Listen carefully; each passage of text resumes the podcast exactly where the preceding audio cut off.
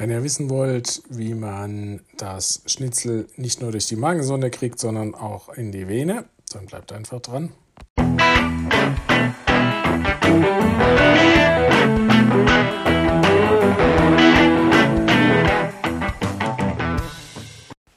Hallo und herzlich willkommen zu einer neuen Folge des Kochbuchs Anästhesie, der Podcast von Anästhesisten für Anästhesisten und welche dies noch werden wollen. Ja gut, letzte Woche haben wir uns mal angeguckt, wie wir das Schnitzel durch die Magensonde kriegen. naja, ähm, heute sprechen wir mal über parenterale Ernährung. Letzte Woche enterale Ernährung, diese Woche parenterale Ernährung. Ja, wie funktioniert das? Parenterale Ernährung. Gut, wir müssen halt ähm, Kohlenhydrate, Proteine und Fette irgendwie in den Patienten reinbringen.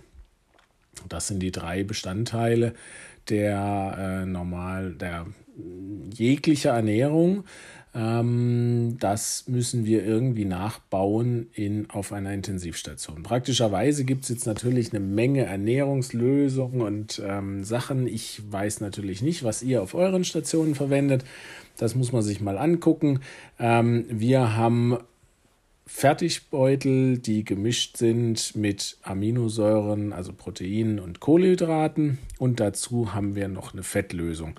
Äh, es gibt äh, Ernährungslösungen, wo, alle, wo man alles einzeln gibt, sogenannte Bausteinernährung, zum Beispiel bei schweren Lebererkrankungen. Es gibt diese Beutel, die Zweikammerbeutel, die wir verwenden. Es gibt Dreikammerbeutel etc. Da müsst ihr einfach bei euch mal angucken. Prinzipiell ist es so, wie gesagt, diese drei Bestandteile müssen da drin sein. Bei jeglichen verschiedenen Beuteln gibt es natürlich auch einen verschiedenen Energiegehalt, also eine Kalorienzahl pro Milliliter, die muss man natürlich auch kennen, um ähm, das äh, richtig einstellen zu können. Und zu guter Letzt darf man nicht vergessen, ähm, wenn die meisten Ernährungslösungen haben eine Osmolarität, die über 900 Milliosmol pro Liter sind.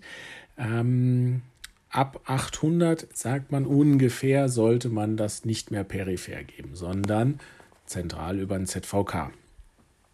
Das ist eigentlich für eine Intensivstation auch kein Thema. Die meisten Patienten haben eh einen ZVK. Aber es gibt auch Ernährungslösungen, die explizit für die Peripherie, für periphere Zugänge gemacht worden sind. Muss man aber daran denken, ähm, es gibt Ernährungslösungen, die quasi sich nur im Namen durch irgendwie peripher oder sowas unterscheiden, dass man da aufpasst, dass man nicht das Falsche gibt. Ähm, Fett kann man immer peripher geben. Ja, ähm, wie setzt sich jetzt so eine Ernährung zusammen? Ähm, wenn wir jetzt einfach mal davon ausgehen, wir haben einen 60 Kilo Patienten, ich denke, das ist so ein Durchschnittsmensch, naja, wahrscheinlich eigentlich heutzutage eher ein bisschen mehr Kilo, egal. Ähm, wir nehmen 60 Kilo, wenn wir da unsere 24 Kilokalorien pro Kilogramm Körpergewicht als Grundlage nehmen, dann ähm, kommen wir auf ungefähr 1500 Kalorien, die der Patient pro 24 Stunden braucht. Wenn wir jetzt 100% Kalorien zuführen, das machen wir ja erst im Laufe der Ernährung, das wäre, wenn wir jetzt einen Zweikammerbeutel mit einem, einer Kalorie pro Milliliter Aminosäuren und Kohlenhydrate nehmen, das wären dann 1000 Milliliter in 24 Stunden. Das würde ungefähr 40 Milliliter die Stunde bedeuten. Und dazu, wenn wir ein, ähm, eine durchschnittliche Fettlösung nehmen, das wären ungefähr 500 Milliliter in 24 Stunden. Das wären dann 20 Milliliter die Stunde. Ja, also 40 Milliliter von dem einen, 20 Milliliter von dem anderen. Dann kommt man ungefähr auf die Kalorien pro Tag. Dazu braucht der Patient noch ein paar Sachen, und zwar Spurenelemente und Vitamine. Na, da gibt es Fertiglösungen von diversen Herstellern, habt ihr sicherlich auch auf Station. Da meistens ist es so, dass eine Ampulle Spurenelemente, eine Ampulle Vitamine äh, in irgendeiner Art von Lösung, meine, meistens so 500 Milliliter NaCl oder sowas, ähm, aufgelöst werden oder reingefüllt werden und das dann einmal pro Tag gegeben. Ungefähr zweimal die Woche sollte noch eine Ampulle Conagion erhalten und das äh, zusammen macht eigentlich eine ordentliche Ernährung.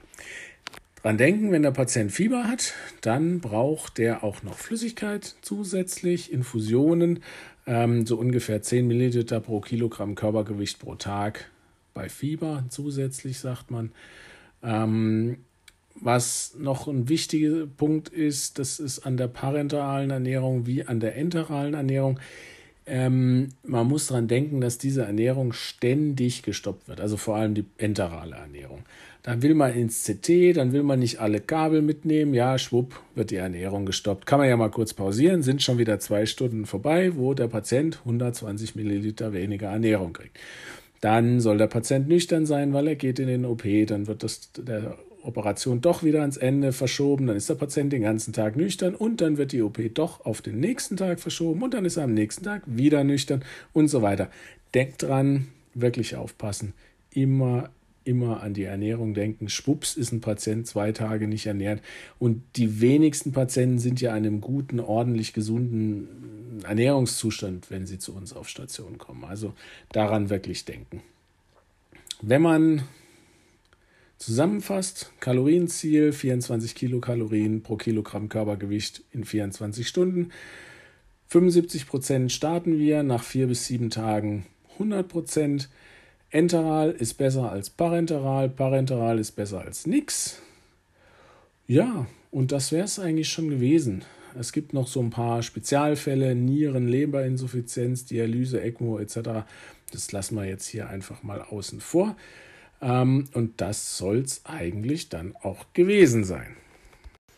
So, das war es schon wieder mal mit dieser Folge. Es wäre super, wenn es euch gefallen hat und ihr dann auf iTunes oder ähnlichem eine 5-Sterne-Bewertung hinterlassen könnt. Nur dann kommt der Podcast in die Sichtbarkeit und ja, mehr Leute können über das tolle Thema Anästhesie zuhören und diskutieren. Bis denn, euer Ilja.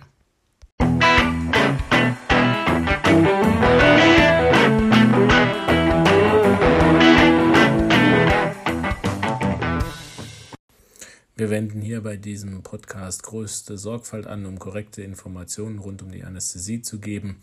Dieser Podcast ist nur an medizinisches Fachpersonal gerichtet. Allerdings sind wir nicht immun vor Fehlern und übernehmen keine Gewähr für den Inhalt des Podcasts und dessen klinische Anwendung. Jeder ist für sein Handeln selber verantwortlich und wir empfehlen diesen Podcast nicht als einzige Grundlage für die Behandlung von Patienten zu verwenden.